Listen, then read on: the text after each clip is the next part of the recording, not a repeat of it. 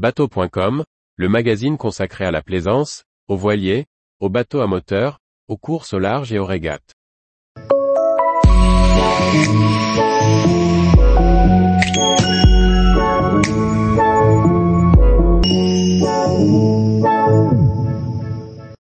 Fuerteventura, un paradis pour les sports nautiques dans l'archipel des Canaries. Par Dominique Montesinos.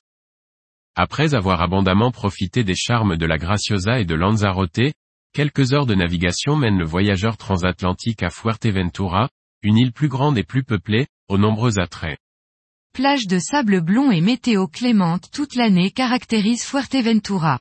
Située à une centaine de kilomètres du continent africain, elle est la deuxième plus vaste terre du groupe canarien. Le Chergui, vent chaud venu du Sahara, participe efficacement à maintenir des températures agréables toute l'année.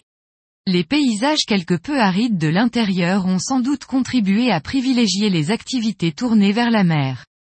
Stations balnéaires et tourisme omniprésent constituent les ressources principales de l'île. Cependant, certains habitants pratiquent des professions liées à la pêche et à l'agriculture, produisant, notamment, du blé et des céréales destinées aux autres îles. Avec son titre de réserve de biosphère, la nature offre ici une faune et une flore capables de ravir les amateurs d'environnement sauvage. Après Lanzarote, quelques heures de navigation suffisent à rejoindre Fuerteventura. Nous les avons effectuées sous Speedjonk, seul. Un balai de dauphins nous accompagne un bout de route, jouant à se frotter aux étraves, pour notre plus grand plaisir. Les vents dominants ne facilitent pas un arrêt à Coralero, situé au nord-est de Fuerteventura.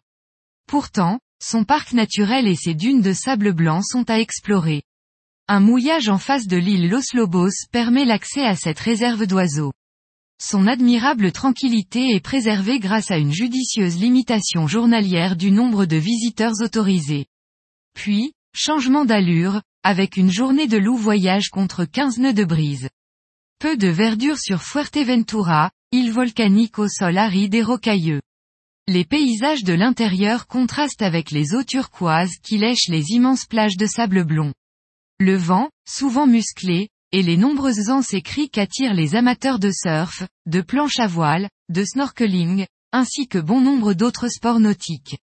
Ancré à proximité du port de commerce, la découverte de la capitale est à quelques tours d'hélice en annexe. Puerto del Rosario est une ville portuaire animée. En dépit d'abord peu attirant à première vue, la cité est en plein essor avec de nombreuses constructions en cours.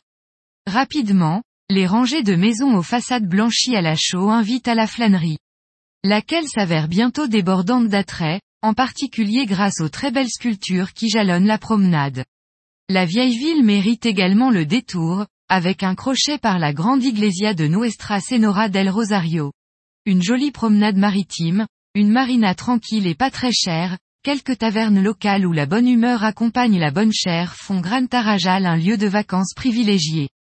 6 dans un abri naturel, ces eaux invariablement calmes clapotent lascivement sur le sable volcanique et les rochers noirs. Une bien belle escale, quelques milles encore parcourus et l'on peut accoster à un quai de commerce de Morojable. Dans notre cas, notre catamaran partage l'espace avec un imposant ferryboat et tout va bien comme ça. Alors, nous en profitons pour accomplir quelques menus travaux de maintenance. Et le verre de vin blanc, servi bien frais au bar des pêcheurs, à la tombée de la nuit, est notre récompense journalière très appréciée. Le paysage désertique est dominé par les vestiges d'anciens volcans. Une grappe de maisonnettes blanches, disséminée au fond d'une anse lunaire, c'est le bourg d'El Puertito.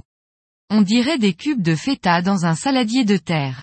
Quelques moutons faméliques s'évertuent à butiner une maigre pitance dans ce paysage aride. À la pointe de l'île, c'est la dernière escale avant de larguer les amarres. Ce spot est très apprécié des surfeurs. Tous les jours, retrouvez l'actualité nautique sur le site bateau.com. Et n'oubliez pas de laisser 5 étoiles sur votre logiciel de podcast.